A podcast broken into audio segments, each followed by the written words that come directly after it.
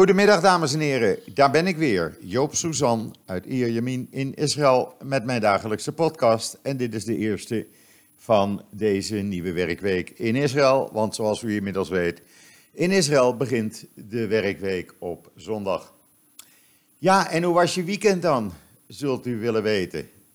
Want ik krijg uh, regelmatig daar vragen over. Nou, het was uh, vrijdagavond gezellig bij een van de kinderen in Tel Aviv. Uh, de hele avond gezellig gegeten en lekker bijgepraat. Uh, en de voorbereidingen besproken voor uh, volgende week, want dan is het Joods nieuwjaar. En de tweede avond van Rosh Hashanah komt het hele spul bij, bij mij eten. En ik krijg ook de nicht van mijn overleden meisje, die komt tien dagen hier. Die is er dan ook, die ga ik morgenavond, of uh, dinsdagavond ophalen van uh, het vliegveld.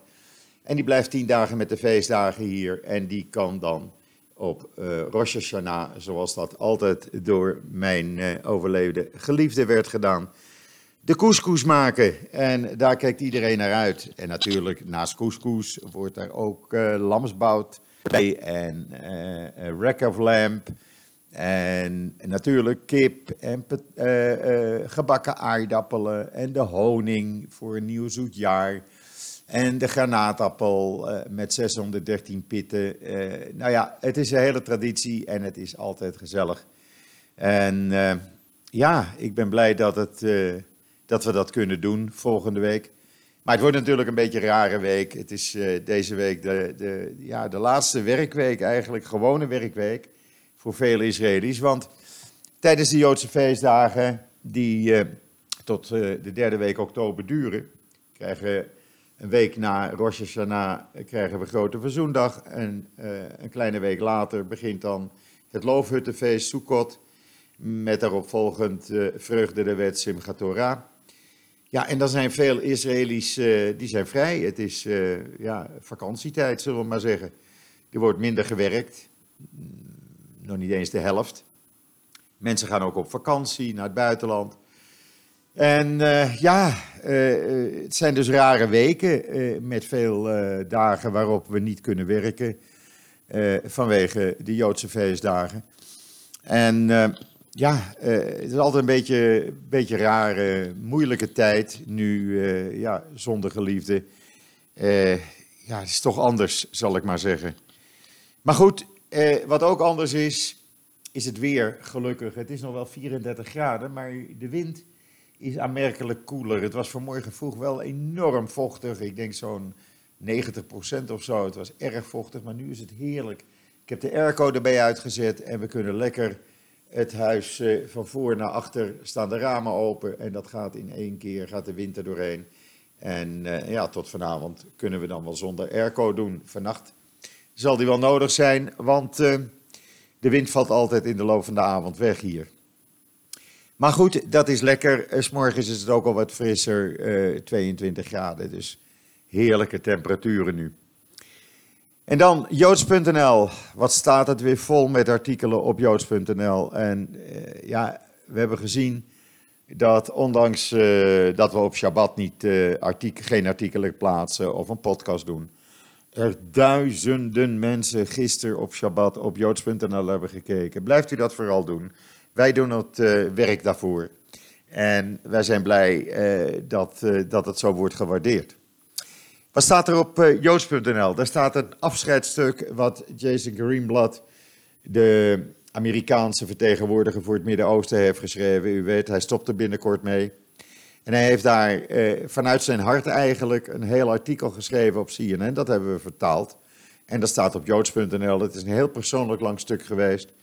Waarbij hij schrijft dat hij eh, ja, uh, eindelijk wat meer tijd voor zijn vrouw en kinderen kan hebben. Hij heeft ruim 960 dagen, ruim drie jaar op het Witte Huis gewerkt. Veel gereisd. was langer dan hij gepland had. Hij had twee jaar gepland. En hij zegt, uh, ze hebben gewerkt om uh, een betere relatie tussen Amerika en Israël te creëren, maar ook tussen Israël en de Arabische buren en met name de Palestijnen. Uh, hij zegt, ik ben er trots op, ondanks dat het met de Palestijnen nog niet is gelukt. Ehm, hij is wel verbaasd over hoeveel verkeerde informatie er bestaat over het Israëlisch-Palestijnse conflict. En ook over het Arabisch-Israëlische conflict. Hij zegt sommige, sommige uh, uh, informatie is gewoon schadelijk, uh, andere zijn leugens en alweer andere zijn onschuldige, foute informatie. Hij zegt maar, hij is verbaasd hoe hij in die drie jaar heeft gemerkt hoe mensen bereid zijn om verslaggevers te misleiden of vertrouwelijke informatie te lekken die past bij hun agenda. Hij zegt, uh, uh, hij is ook verbaasd hoeveel mensen met een andere mening eh, dan de onze niet bereid waren om een rationele, respectvolle dialoog aan te gaan. Bijvoorbeeld de Palestijnen. Omdat ze zo zeker zijn van hun mening, dat de mening van iemand anders er niet meer toe doet. En hij is verbaasd dat Hamas en de Palestijnse islamitische jihad, ja, ik ben daar niet verbaasd over, bereid zijn om het leven van 2 miljoen Palestijnen te vernietigen in de zoektocht om de staat Israël te kunnen vernietigen.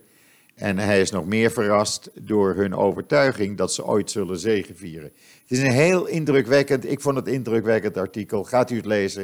Het is lang, maar het, is, uh, het geeft heel veel uh, ja, duidelijkheid, laat ik het zo maar zeggen. En dan op joods.nl, ja, ook in uh, Israël werd er jongsleden vrijdag uh, gedemonstreerd door tieners uh, voor, vanwege de climate change, de klimaatverandering.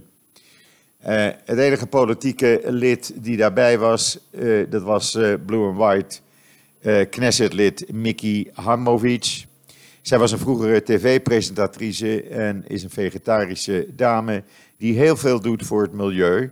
Dat ook tijdens de verkiezingen bespreekbaar heeft gemaakt, waar nooit iemand dat deed eigenlijk. Want er werd in Israël nooit over milieu gesproken. Dat is helemaal geen politiek uh, agendapunt geweest. Maar zij heeft het toch maar op de agenda gezet. Heel goed, eh, gaat lezen op joods.nl. Zoals u ook op joods.nl kunt lezen over de Israëlische start-up. Die met melk komt, gebaseerd op kikkerretten. Ja, u hoort het goed. Het is geen goemoes, het is melk. En het bedrijf Innovo Pro die heeft een uh, innovatieve technologie ontwikkeld voor de extractie van eiwitconcentraat uit kikkererwten. En die zijn ze nu aan het produceren. En dat wordt, uh, ja, uh, wordt gebruikt voor melk, mayonaise, allerlei andere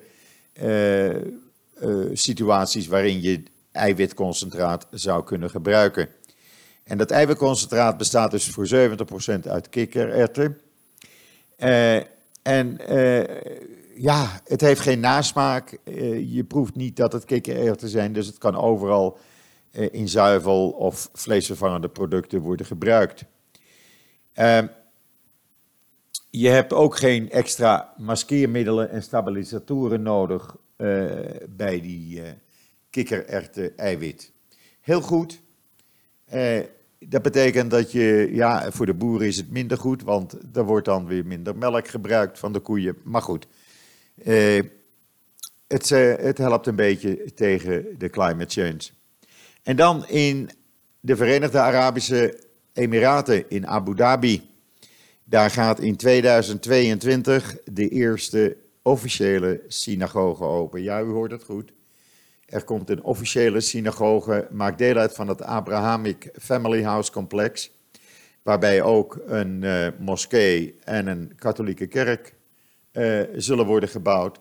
Die drie uh, gebouwen staan bij elkaar. En ja, zegt Abu Dhabi, Abu Dhabi, wij promoten onszelf als een centrum van tolerantie en religieuze vrijheid. En wij ondersteunen de culturele diversiteit.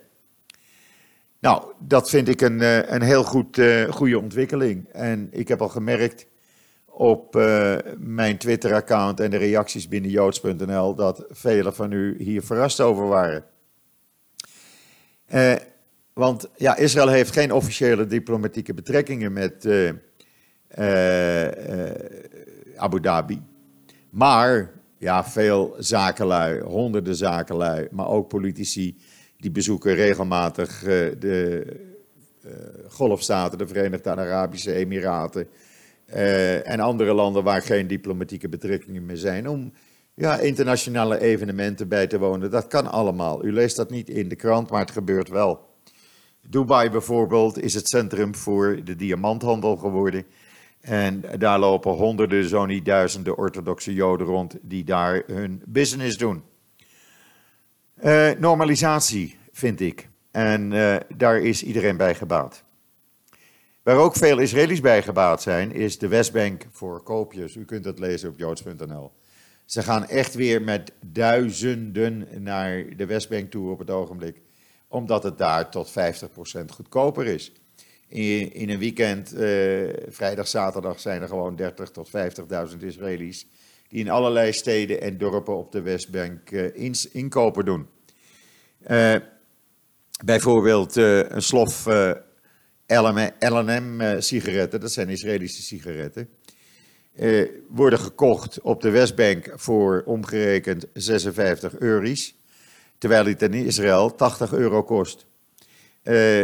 Globes, die dit artikel officieel op zijn web, website had staan, die is ook naar garages gegaan en hebben gevraagd: wat kost nou een 10.000 kilometer servicebeurt voor mijn auto? Nou, dat kostte dan uh, 350 shekel, omgerekend 85 euro. En in Israël betaal je daar 700 shekel of meer voor, 180 euro. een carwash, ja, ik betaal daar gemiddeld 60 shekel voor. Dan wordt hij dus door een machine heen gehaald. Hij wordt van binnen schoongemaakt, hij wordt droog gemaakt. Uh, nou ja, het aluminium wordt gedaan, de wielen. En dat kost mij 60 shekel. Terwijl je dat op de Westbank, ja, je gelooft het niet, voor 20 shekel kan doen. 5 euro.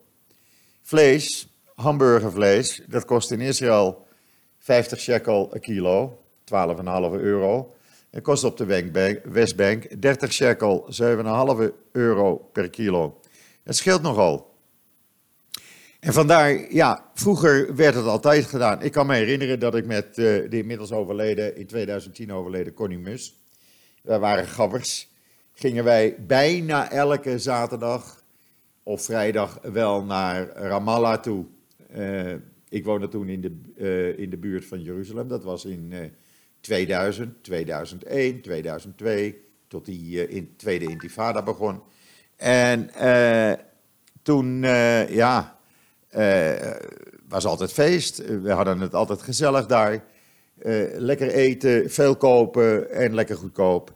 En dat was, ja, ging altijd goed tussen de Palestijnen of de Arabieren en de Israëliërs. Geen enkel probleem.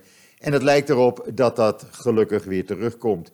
En dat helpt dan ook weer de vrede, want mensen die bij elkaar kopen, die, ja, als er geen terreur is, dan kan het allemaal op een normale manier gaan. En ja, dan heb je niet eens vredesverdragen nodig.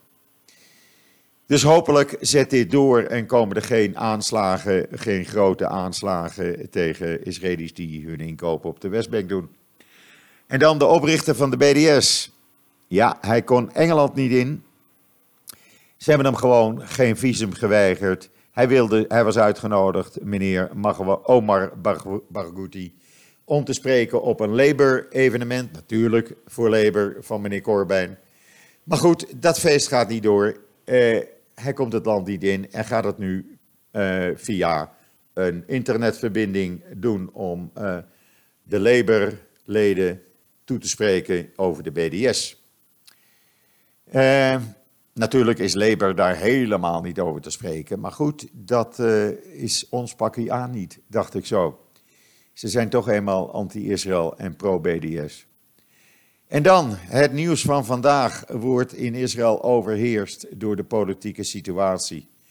Uh, als u uh, mijn live-uitzendingen de afgelopen dagen heeft gevolgd en de artikelen op joods.nl ook vandaag weer, dan weet u dat president Rivlin om vijf uur vanmiddag gaat starten met de consultaties met partijleiders. Dat betekent dat hij elke drie kwartier vanaf vijf uur een partijleider ontvangt. Die mag zijn zegje doen, die mag zijn advies geven, wie hij voordraagt als zijnde de man die een uh, coalitieopdracht zou moeten krijgen. Nou, we weten allebei dat, uh, we weten allemaal trouwens, dat zowel Benny Gans als Netanyahu geen 61 Knesset-zetels achter zich hebben.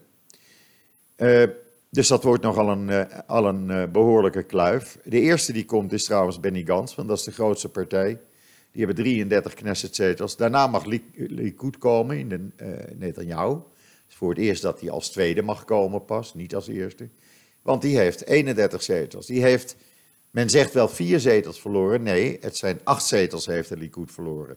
En waarom zeg ik er acht? Nou wel, de Kulanu-partij is opgegaan in de Likud. En de Kulanu-partij had vier zetels. Als je die optelt bij de Likud-zetels van april, dan hadden zij dus 39 Knesset-zetels bij elkaar. Na de, na de, verkiezingen van afgelopen dinsdag heeft Likud er 31 over. Dus die zijn acht zetels achteruit gegaan. Dus ja, dat is een behoorlijke gevoelige klap. Eh, na Netanyahu komt de leider van de Joint Arab List, meneer O'Day, want die heeft 13 zetels en is de derde grootste partij geworden. Eh, het mooie in Israël is dat het allemaal live op tv wordt uitgezonden. Er zou een livestream komen. Als die er komt, dan zetten we hem absoluut op joods.nl. Zal ik dat aankondigen op uh, Twitter, zodat u uh, mee kunt genieten. Uh, en het wordt allemaal live uitgezonden. Geen achterkamertjes gekonkel. We kunnen het allemaal live op de televisie en op internet gaan meemaken. Eh, nog even over die Arabische Joint List. Het bleek gisteren uit een partijvergadering dat 10 van de 13 leden uh, voorstander zijn om Benny Gans voor te dragen. Dat zou een enorme boost geven, want als Lieberman dat ook gaat doen, dan uh, zou Gans de steun hebben van 65 Knessetleden. En dan, ja, dan is het niet zo moeilijk voor premier Rivlin. Als Netanyahu echter moeilijk gaat doen, dan kan premier, eh, president Rivlin ook iets afdwingen. Want als geen enkele kandidaat 61 eh, aanbevelingen voor een regelrechte benoeming wint, dan kan de president besluiten een regering van nationale eenheid te forceren. Hoe dan? Nou, heel simpel. Hij heeft de bevoegdheid bijvoorbeeld om zowel Gans als Netanyahu een ultimatum te geven. Ga akkoord met een regering van nationale eenheid.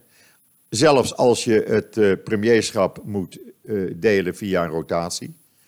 Zo niet, dan zal ik bepalen wie uh, de eerste kans krijgt om premier te worden.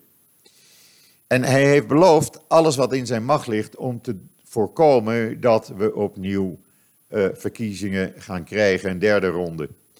De directeur van zijn residentie, meneer Harel Toubi, die sprak vanmorgen in een interview op Legerradio. En daar zei hij dat de premier als aangewezen wetgever, die kan bepalen, niet alleen dus wat ik net zei, wie die de opdracht gaat geven, maar hij kan ook met opties komen die ongebruikelijk zijn en waarover wij niets hebben gehoord of vernomen tot nu toe. En daar gaat hij mee komen. Hij zal dus, uh, ja, we weten dat, dat Rivlin een appeltje te schillen heeft met Netanyahu. Omdat Netanyahu de vorige keer in april, tijdens, toen hij zijn opdracht eigenlijk moest teruggeven, dat niet heeft gedaan, maar de Knesset heeft ontbonden. Dat vond president Rivlin geen goede zet. Trouwens, niemand vond dat een goede zet, alleen maar Netanyahu. Maar Netanyahu is er alles aan gelegen om premier te blijven. Dat is het grootste uh, struikelblok op het ogenblik. Hij wil koet premier blijven om een wet uh, te laten aannemen in de Knesset, waarbij hij onschendbaar wordt voor uh, verdere vervolging voor fraude en omkoping.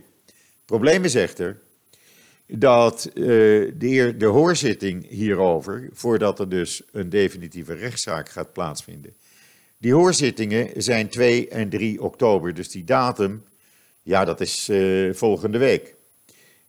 Dus die wet gaat er niet komen. Dus ja, ik denk, mijn gevoel, en ook een beetje hopen, is dat uh, Rivlin woensdag gaat besluiten om uh, Benny Gans de eer te geven om te proberen een regering samen te stellen. Nou, die Arabische partijen, die Arabische partijen in die joint list dan, die, die zullen dus vanavond die aanbeveling doen. Dat weten we rond 7 uur wie zij voor gaan dragen. Ik hoop dat hij uh, Benny Gans gaat voordragen. Maar ze zijn aan het onderhandelen met White.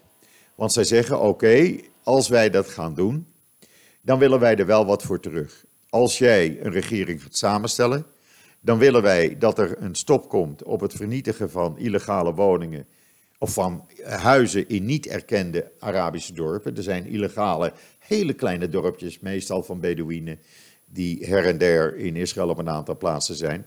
Die zijn niet erkend. Ja, en die kunnen vernietigd worden of ontruimd worden. Uh, en zij willen dus ook het vormen van een team om die dorpen een bepaalde legaliteit te geven. Daarna willen ze dat een nieuwe regering echt gaat optreden tegen het geweld binnen de Arabische sector. Er zijn veel, uh, hoe noem je dat, eerwraak uh, killings van vrouwen. Er zijn er al tientallen vermoord dit jaar. Uh, zij willen ook dat het vredesproces geïnitieerd wordt. En ze willen die controversiële Jewish State law van tafel waarvan Arabieren en Druzen vinden dat zij daardoor worden gediscrimineerd.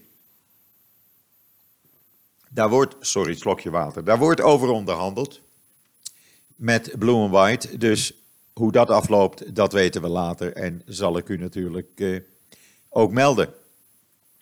Het zijn in ieder geval spannende dagen.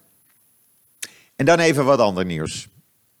Dortmund trekt de literaire prijs in voor de Israël-hatende en BDS-steunende Engelse schrijfster Camilla Shamsi. Zij uh, is een antisemiet, zij is een, uh, een, een vervente BDS-supporter. En er was zoveel ophef over die literaire prijs dat Dortmund nu heeft besloten het niet, alsnog niet aan haar te geven.